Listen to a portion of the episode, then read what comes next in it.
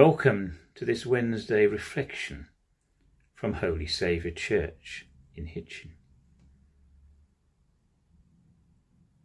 In the Gospel of John, before John the Baptist was imprisoned and cruelly beheaded, his followers are told by some Jews of the news that Jesus has also started to baptize and minister in Galilee. There is the sense that John the Baptist is being put on the spot about who has the right to baptize and preach repentance. His response emphasizes that he had been sent ahead of the true Messiah and that his true joy, yes, joy, is to acknowledge the one that comes from above, is above all. And John the Baptist famously says of Jesus, "He must increase, and I must decrease." John the Baptist's words, in truth, are a statement of the sacrifice of worldly self-desire that humanity must make when they acknowledge Jesus is Lord of all. Self-righteousness, scoring brownie points, must be cast aside, and grace of Jesus must be made to come to inhabit fully. Old follies must be eradicated, and a new story told that pronounces God's love and, with humility, lives it to the utmost. This conversion is an amazing thing. Our decrease and God's increase within us and about us often arises with the sudden piercing by God of our worldly bubble.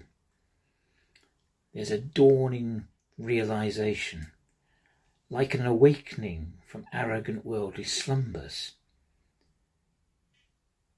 that defines that the way that we have been living our lives is a road to nowhere, and that we have been seized for far too long by the strangest bizarre desire to outcompete or do harm, either to those that get in our way or those who are powerless to get in our way.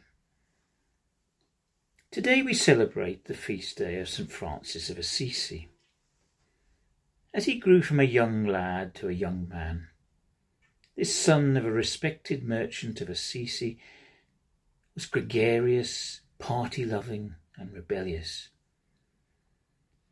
Francis found the so many sick and marginalised that littered the roads of medieval Italy so repugnant. But following imprisonment at the hands of the rival city of Perugia, Francis recognised none of his increase in worldly pleasures brought him real satisfaction, but rather an empty soul. Francis saw the bitterness of human plight, in fact needed the totality of God's loving grace, to the point his decrease and God's increase in Jesus came to make Francis want to embrace even the repugnant, outcast but suffering leper.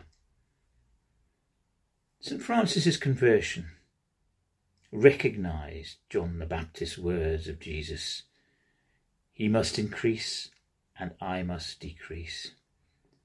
And these great words mirror those of an Anglican priest who spoke to me before I set out on my closer walk with God as a reader. "Remember," he said, "you are nothing, and Christ is everything." Today's hymn is Charles Wesley's "And Can It Be?"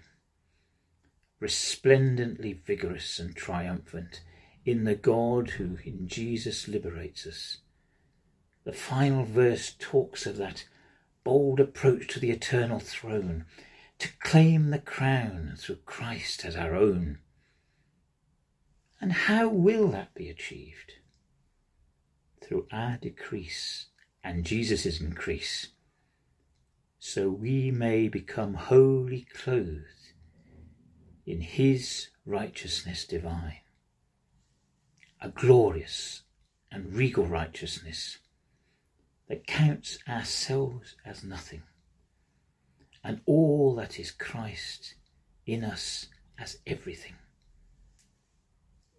Go well this week, and in peace in Jesus may you find the power to embrace all you meet with the greatest humility and openness and caring.